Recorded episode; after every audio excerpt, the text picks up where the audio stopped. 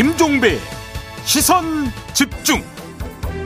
여러분 안녕하십니까, 김종배입니다. 이 지난 주말 두 개의 사건이 정치권을 뒤흔들었죠. 하나는 박근혜 씨 사면이었고요, 다른 하나는 김건희 씨 사과였는데요. 여야는 두 사건 어떻게 평가하는지 3부에서 더불어민주당 박주민 의원 그리고 국민의힘 선대위 김병민 대변인 차례로 연결해서 입장 들어보겠습니다. 지난 주말 한 경제전문 유튜브에서 동시에 공개한 이재명, 윤석열 두 후보의 인터뷰 역시 화제였는데요.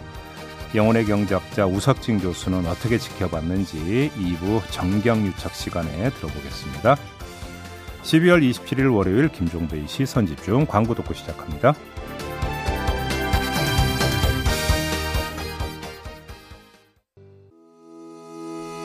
시선집중은 촌철님들의 다양한 목소리를 기다립니다. 짧은 건 50원, 긴 건 100원인 문자메시지 샵 8001번, 스마트 라디오 미니와 유튜브 라이브로도 시선집중과 함께하실 수 있습니다. 믿고 듣는 진품시사, 김종배의 시선집중.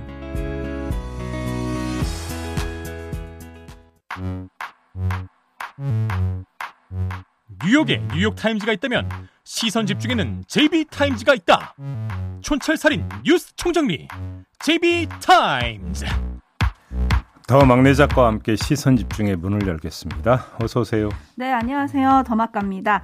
조정아님이 날씨도 춥고 정치도 춥고 우리 국민은 언제 따뜻해질까요? 그래도 힘차게 한 주 시작하려 시선집중을 기다립니다. 네. 라고 해주셨고요. 네. 김영민님은 냉철하고 싸한 날씨입니다. 건강 조심하세요. 라고 보내주셨는데요. 아, 날씨 정말 춥더라고요. 예. 네, 오늘이 2021년의 마지막 한 주입니다. 마지막 한 주가 시작이 됐는데요. 한 해 마무리 잘 하시고 새해 준비하는 의미 있는 한 주가 되셨으면 합니다. 아, 시간이 너무 빨리 빠르게 지나가는 것 같습니다. 네, 그렇습니다. 네. 자, 뉴스와 분석이 함께한 JB 타임즈, 오늘 주목할 뉴스 챙겨드리겠습니다. 네. 첫 번째 뉴스는 어제 그 사과죠? 김건희 씨가 어제 자신의 허위 이력 의혹 등에 대해서 직접 입장을 밝혔습니다. 네. 한마디로 낮은 자세였는데 김건희 씨의 목소리 한번 직접 들어보시죠.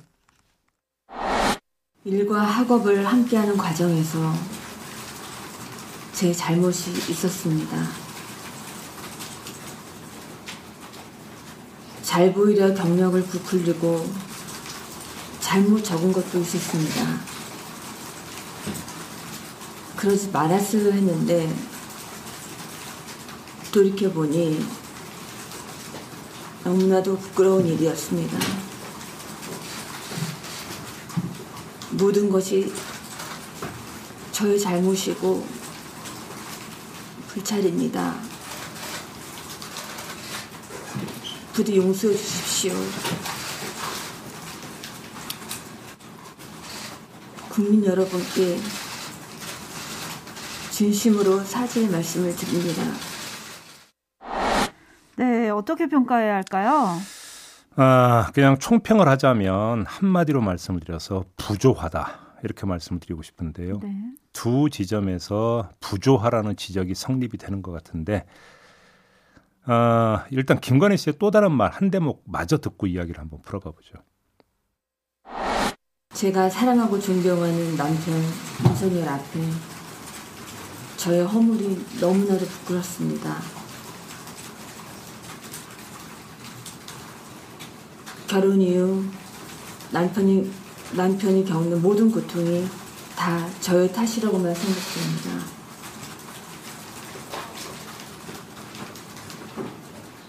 결혼 후 어렵게 아이를 가졌지만 남편의 직장 일로 몸과 마음이 지쳐 아이를 잃었습니다. 예쁜 아이를 낳으면 업고 출근하겠다던 남편의 간절한 소원도 들어줄 수 없게 됐습니다.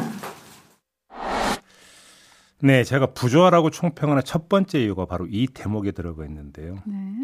개인적으로 가슴 아픈 사연이죠. 가슴 아픈 사연이긴 하겠지만 어제의 대국민 사과에 부합되는 내용은 아니다.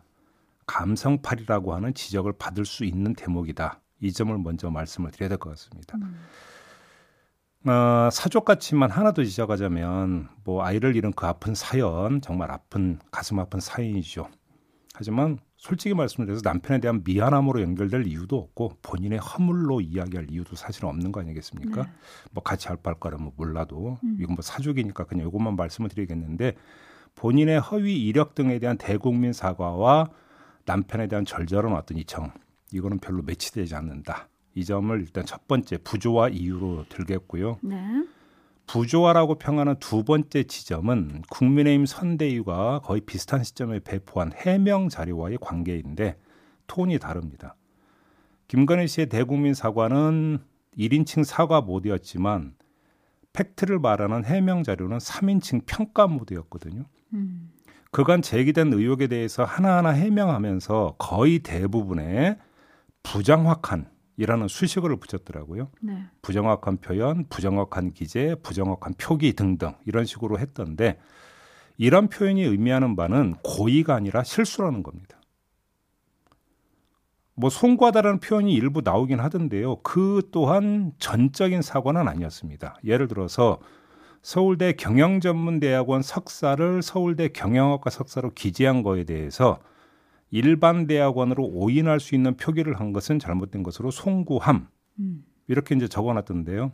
그다음에 대한공간 루프 재직기간과 관련해서 허위는 아니나 전체적으로 재직기간이 부정확하게 부풀려 기재된 사실이 있음, 이렇게 해놨거든요. 네. 그러니까 고의로 허위 작성을 했다라는 이런 표현은 어디에서도 등장을 하지 않고요.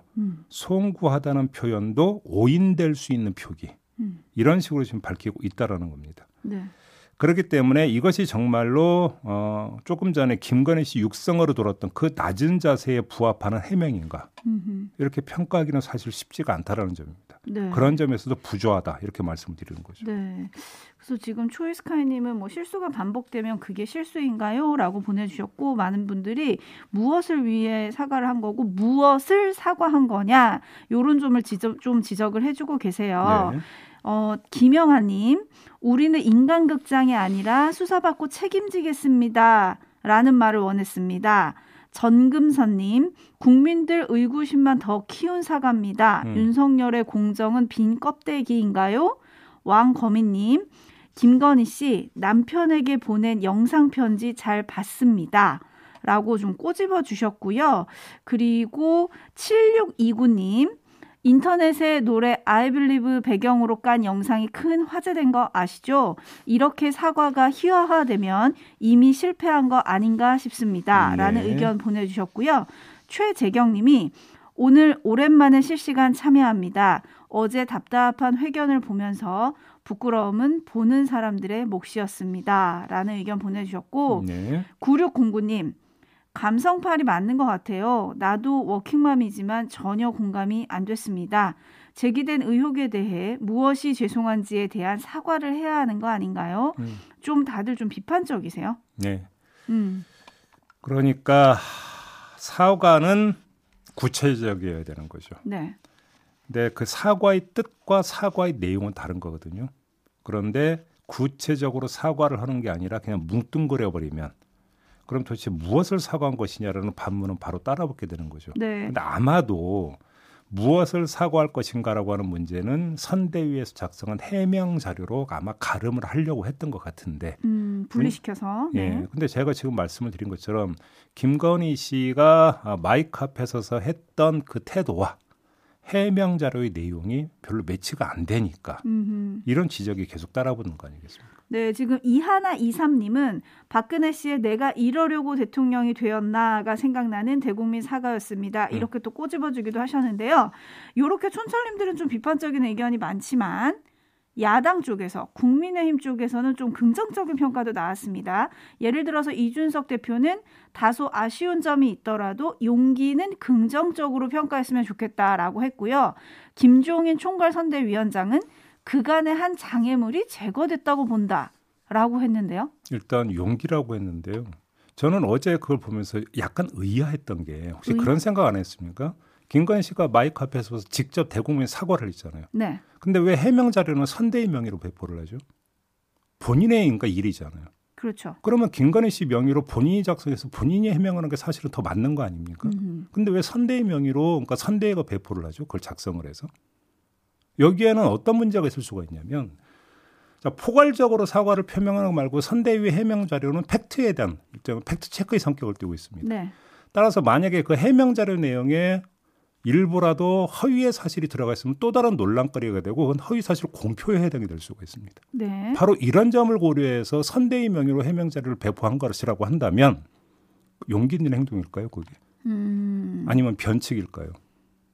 이걸 좀 평가를 해야 되는 거 아니겠습니까? 네. 그다음에 그 김종인 총괄이 뭐 걸림돌이 제거됐다라고 하는 것은 지금까지의 경과를 보면 뭐 임태희 그 총괄 상황본부장이 먼저 이야기를 했고, 네. 임태희의 어떤 본부장과 김종인 총괄과의 관계는 세상이 다 아는 일이고, 이렇게 놓고 본다면 김종인 총괄로부터 시작되는 그 라인에 의해서 대국민 사고가 추진된 것 같은데, 본인들의 연출 작품인데 혹평할 이유는 없는 거 아니겠습니까? 아, 연출이 들어갔다 이 말씀이신 거군요. 네. 뭐 홍준표 의원 같은 경우는 국민의 분노를 가라앉힐 수 있을까라는 거에 대해 의문을 제기하기도 했는데요. 그런데 주말 사이에 사실은 또 불거진 의혹들이 있습니다. 세세하게 좀 따져볼 만한 의혹인 것 같아서 제가 잠깐 여쭤볼게요. 2006년 12월에 수원여대에 제출한 에이지컬처 테크놀로지 재직증명서, 그리고 같은 해죠. 2006년 6월에 폴리텍 대학에 제출한 재직증명서 양식이 서로 다릅니다. 네. 그리고 입사 연도도 무려 1년 차이가 납니다. 재직증명서 두 개가 똑같은 곳에서 나온 거라고 하기에는 조금 이상하다 이런 생각이 드는데, 네. 폴리텍 대학에 낸 이력서 경력에서는 이 회사의 근무 기간이 2005년 4월 1일로 재직증명서 두 개랑 이력서에 적은 근무 기간이 또 달라요. 그리고 재직증명서에 적힌 주소, 성명, 직위 등 한자로 써 있었거든요. 이런 것들이. 근데 이런 한자들이 다 틀립니다. 네. 잘못됐어요. 근데 이거에 대한 해명은 국민의힘에서 배포한 자료에는 없던데, 요건 또 어떻게 봐야 될까요? 그러니까 여기서 이제 일일이 이제 어떤 게 팩트냐를 이야기할 이유도 없는 것 같고요. 네. 바로 요 부분. 그러니까 국민의힘이 배포한 자료에는 없더라는 바로 요 대목이 중요한 거죠. 이래버리면 어제의 그 대국민 사과와 해명 자료 배포가 상황을 일단락 짓는 매듭이 될 수가 없다는 이야기가 되는 거죠. 네. 오히려 이렇게 했음에도 불구하고 추가로 의혹이 제기되면 문제는 더 커지는 거거든요. 이 점을 지금 어떻게 이제 그 대응하고 날 것인지 이것만 좀 보도록 하죠. 네, 그리고 시모님 같은 경우는 당선 후에 아내 역할만 한다니 좀 너무한 거 아닙니까? 라고 지금 의견을 보내주셨는데, 어제 김건희 씨가 앞으로 남은 선거 기간 동안 조용히 반성하고 성찰하는 시간을 갖겠다. 남편이 대통령이 되는 경우라도 아내의 역할에만 충실하겠다라고 했잖아요. 아니, 근데 윤석열 후보가 대통령이 되는 경우 아내의 역할에 충실하는 거 말고 그럼 대통령의 부인의 역할이 뭐가 또 있습니까? 그러니까 대통령 부인으로서 다른 어떤 외국 정상이 와서 그 정상의 부인을 예를 들어서 뭐 대응을 한다든지 이런 어떤 외교적 의전이라든지 이런 것들도 대통령의 부인의 자격으로 하는 거죠. 그렇죠. 그리고 또 국민들을 만나고 뭐, 네. 이러는 것도 다 그죠? 대통령 부인의 역할이죠. 아니, 그러면 지금 우리나라 헌법이나 법률에 대통령 부인의 어떤 고유한 업무가 어떤 그 보장 저기 규정되어 있나요? 별도의 독립적인. 네. 제가 잘 몰라서 여쭤보는 거예요. JB가 모르는데 제가 알까요? 찾아볼게요. 네. 그리고 밥하기 싫은 여자님이 이준석 대표는 복귀의 명분으로 좀 긍정적으로 평가한 거 아니냐 이런 의견을 주시기도 하셨는데, 아유 설마 그렇게 정치 주판단을 튕겼을까요? 뭐 이것도 지켜보도록 하겠습니다. JB 타임스 다음 주목할 뉴스로 넘어갈게요. 다음은 사면인가요? 네, 지난주 금요일에 박근혜 씨를 사면을 했습니다. 그날 아침에 저희도 다뤘죠. 이 문제를. 네. 다루긴 다뤘습니다만 확인되지 않은 언론 보도였기 때문에 사실 확인이 필요하다는 선에서만 다루고 넘어가 버렸는데요. 그리고 바로 뒤에 사면 발표가 있었습니다. 네. 그리고 주말 사이에 수많은 이야기가 쏟아져 나왔기 때문에 뭐 여기서 일일이 하나하나 다 이야기할 이유는 없을 것 같고요. 짧게 총평만 하고 싶은데 박경미 청와대 대변인이 발표한 내용이 있거든요. 이거, 네. 잠깐만 들어보고 이야기해보죠. 이번 사면이 생각의 차이나 찬반을 넘어 통합과 화합, 새시대 개막의 계기가 되기를 바랍니다. 사면에 반대하는 분들의 넓은 이해와 해량을 부탁드립니다. 네, 잠깐 국어 시간 한번 가져봅시다. 아무리 의례적인 문구라 하더라도 앞뒤 정리는 좀 해야 되는 거 아니겠습니까? 네. 그리고 발표를 해야 되는 거 아닌가요? 자, 조금 전에 김건희 씨 대국민 사과에 대해서 평가하면서 한마디로 부조하다 이렇게 말씀을 드렸는데 네. 박경미 청와대 대변인의 발표 문구도 똑같다, 부조하다 이런 말씀을 드리고 싶은 게 봅시다. 생각의 차이나 찬반을 넘어 통합과 화합을 이루는 방법이 뭘까요? 이 발표대로라면 통합과 화합은 사면 반대론자들의 이해와 해량이 그 방법인 거 아닙니까? 네. 그러니까 통합의 방법은 뭐예요? 반대하는 사람이 그냥 조용히 있어라. 그냥 승복해라. 이게 지금 통합의 방법인 거잖아요. 통합과 화합의. 이 두 문장을 종합을 하면. 그러니까 그러면 생각의 차이나 찬반을 넘은 게 아니라 그냥 어느 일방을 무시한 것이고 다른 일방을 선택한 것이잖아요. 이게 통합과 화합의 방법입니까 그러면? 입은 삐뚤어져도 말은 똑바로 하라고 제가 볼 때는 앞뒤 문장이 호응을 안 해요. 이거는. 아무리 의례적 문구라 하더라도. 국민적 합의가 없었다 이런 말씀이신 것 같은데요. 정혜원이님이 국민의 촛불은요? 라고 물어주셨고 정경수님도 사면이 통합이라고 물음표를 찍어주셨어요. 그리고 6472님은 문재인 정부 이제 촛불 정부라고 부르긴 어려울 것 같습니다. 일반인님 사면 국민의힘 내부 혼란으로 인해 더 갈라질 듯한데요. 통합이 될까요? 라는 의견을 보내주셨는데 좀 이런 것들에게 좀 동의를 하시는 건가요? 이런 의견들에? 그러니까 이제 우리가 흔히 통합이라는 말을 참 너무나 남발을 하고 있는 건데요. 화합이라는 말도 남발을 하고 있는 거잖아요. 화합이라고 하는 것이 그 갖는 속성이 뭡니까? 자발성이잖아요. 어떤 사안을 놓고 서로 찬반이 갈렸다 하더라도 거기서 어떤 절충점이 만약에 모색이 되고 그 절충점에 대해서 양쪽이 동의를 하고 수긍을 하면서 자발적으로 손을 내밀 때 그게 화합이 되는 건데 네. 이해와 해량을 구한다면서요. 이해와 해량을 구하는 것은 자발적인 동의가 아니잖아요. 그냥 인정해달라, 승복해달라라는 요구잖아요. 네. 그게 어떻게 통합과 화합을 이루는 방법이 될 수 있는 겁니까? 그게 그냥 좀 그 참고 견뎌줘라. 이런 얘기밖에 더 되는 겁니까? 네, 그래서 지금 진보 진영에서는 사면 반대 촛불 집회가 다시 시작이 됐죠. 김숙희님 같은 경우는 4개월을 제주에서 서울까지 매주 집회를 갔었는데 좀 설었습니다. 이런 의견을 또 보내주고 계세요. 그러셨구나. 예. 반면에 아 이거 약간 일본 말이라서 이 촌철님의 이름을 소개해주기가 좀 그런데 제가 바꿔볼게요. 그냥 왕구슬님이 네. 종배형 숲을 봐야죠. 숲을 보시라는데요? 그 숲을 보라는 이야기는 이 사면이 이제 미치는 어떤 뭐 선거판에 미치는 영향이나 그 결과 아마도 이런 것들을 말씀하시는 것 같은데요. 일부러 저는 지금 그 말씀 안 드리는 겁니다. 왜냐하면 알겠습니다. 지금 많은 분들이 촛불을 이야기하고 있는 상황에서 공학제 차원에서 정치적으로 유불리나 어떤 득실을 따질 생각이 별로 없어서 그 말씀을 일치 안 드리고 있는 겁니다. 알겠습니다. 네. 아랑아랑님도 너무 삐딱하다 해주셨는데 뭐 사과와 사면이 미치는 영향에 대해서는 저희가 3부에 또 계속 짚을 테니까요. 시선 집중해 주시기 바라겠고요. 뉴스와 분석이 함께하는 JB 타임즈 다음 주목할 뉴스로 넘어가겠습니다. 다음은 어떤 건가요? 더불어민주당과 열린민주당이 통합협상을 타결짓고 두 대표가 합의문에 서명을 했습니다. 네. 당명은 그냥 더불어민주당으로 하기로 했고요. 국회의원 3선 초과 제한이라든지 국회의원 국민소환제, 검찰 수사권 폐지 등을 추진하기로 했습니다. 네, 뭐 예고가 됐었던 거죠? 그렇습니다. 뭐 이미 그런 거고요. 자, 이재명, 이낙연 회동이 이어서 범여권 결집을 위한 정치 이벤트 이렇게 그 성격 규정하면 될 것 같은데 하나둘 착착 진행이 되고 있는 거 아니겠습니까? 자, 여기서 윤석열 후보의 움직임도 주목거리인데요. 이틀 뒤에 대구 경북 지역을 방문한다는 거 아니겠습니까? 네. 1박 2일 일정으로. 자, 선대위 출범 후 첫 번째 방문이라고 하는데요. 이 방문 역시 야권 결집용이다. 이렇게 보면 될 것 같습니다. 박근혜 사면에 따른 TK 지역의 표심 이완을 차단하기 위함이다. 이렇게도 이해를 할 수가 있는 거겠죠. 그러니까 이재명 후보는 범여권 결집에 나섰고 윤석열 후보는 범야권 또 결집에 나서고 있다. 이렇게 정리를 하면 될 것 같은데요. 아, 두 후보 모두 산토끼가 아니라 집토끼 단속에 골몰하고 있다는 이야기가 되는 거 아니겠습니까? 네. 여기에는 두 측면이 있는 것 같은데요. 첫 번째는 대선 가도의 첫 분수령이라고 할 수 있는 새해 판세, 이걸 의식을 해서 즉시 효과가 나타나는 전략에 집중하고 있는 것이다. 이렇게 분석을 할 수가 있는 거고요. 두 번째는 두 후보 모두 중도층 공략에 지금까지 보면 한계를 보여온 게 객관적 사실이거든요. 네. 그런 점에서 지지층을 총동원해서 진영 대결을 치르려 한다. 이런 해석도 가능할 것 같습니다. 지금 청취자님들 반응을 살펴보면 김영민님은 통합이 보탬이 될까요? 라고 물어주셨고 0912님은 열린민주당 합당 사면으로 인한 강성 지지층 이탈을 차단하는 효과는 있을까요?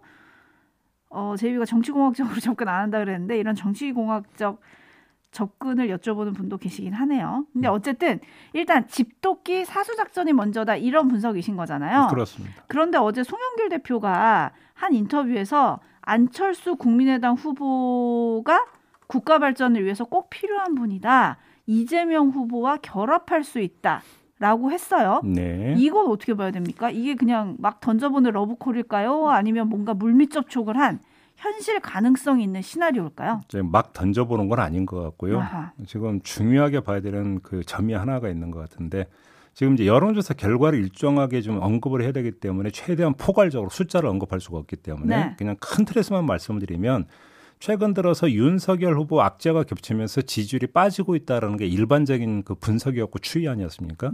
그 빠지고 있는 지지율의 일부가 안철수 후보 쪽으로 흘러가고 있다라고 하는 분석이 따라붙었었어요. 바로 이 타이밍에 송영길 대표 이야기가 나왔다. 요점을 봐야 되는 것이죠. 네.